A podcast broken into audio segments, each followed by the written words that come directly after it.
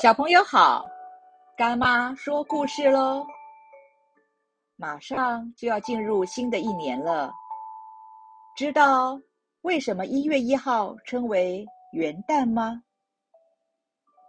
元表示开始、最初的意思，旦表示太阳刚出地平线的时候，也就是日出，是一天的开始。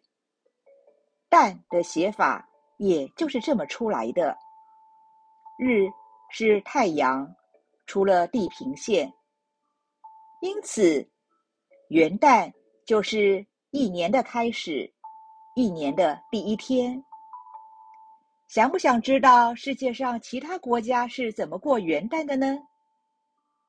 西班牙人在元旦前夕，所有的家庭成员都会聚在一起，以音乐和游戏相互庆贺。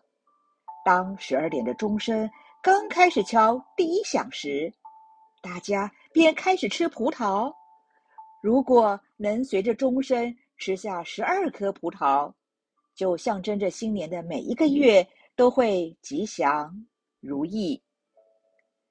瑞士人有元旦健身的习惯，他们有的人会成群结队地去爬山，站在山顶上，面对着冰天雪地，大声地歌唱。美国纽约市则会在时报广场跨年倒数计时时举行降球仪式。随着倒数计时，那个重达1070磅、长6英尺的水晶球便开始在时报广场的顶处缓缓降下。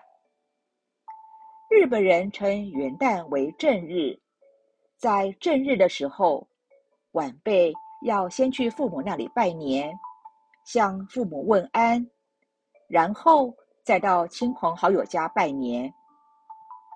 德国人在快到12点钟时，大家会跳到桌子上、椅子上，等到元旦钟声一响，就一个一个的往下跳，表示跳进了新年。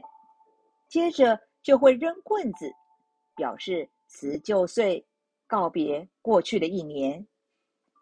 而我们的元旦呢，除了会有倒数计时、放烟火外，还会在元旦这天清晨去参加升旗典礼，也会在元旦的时候许下新年的心愿与计划。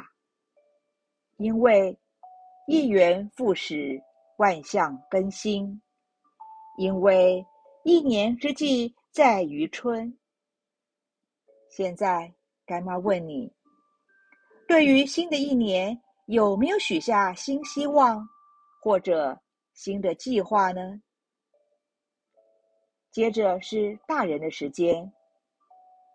富兰克林说，希望是生命的源泉，失去它，生命就会枯萎。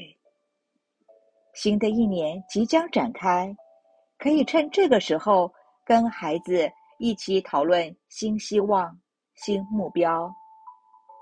但丁说，希望是对未来荣耀的某种期待，所以我们把希望、计划都写在纸上，亲子之间可以时常提醒、确认进度。到了年底时，再好好的总结回顾一下。好的开始就是成功的一半，大人们也要趁此机会给自己定下新目标。泰戈尔说，要学孩子们，他们从不会怀疑未来的希望。最后就让我们的元旦充满新希望、新目标。今天的故事就说到这儿，我们下次见喽。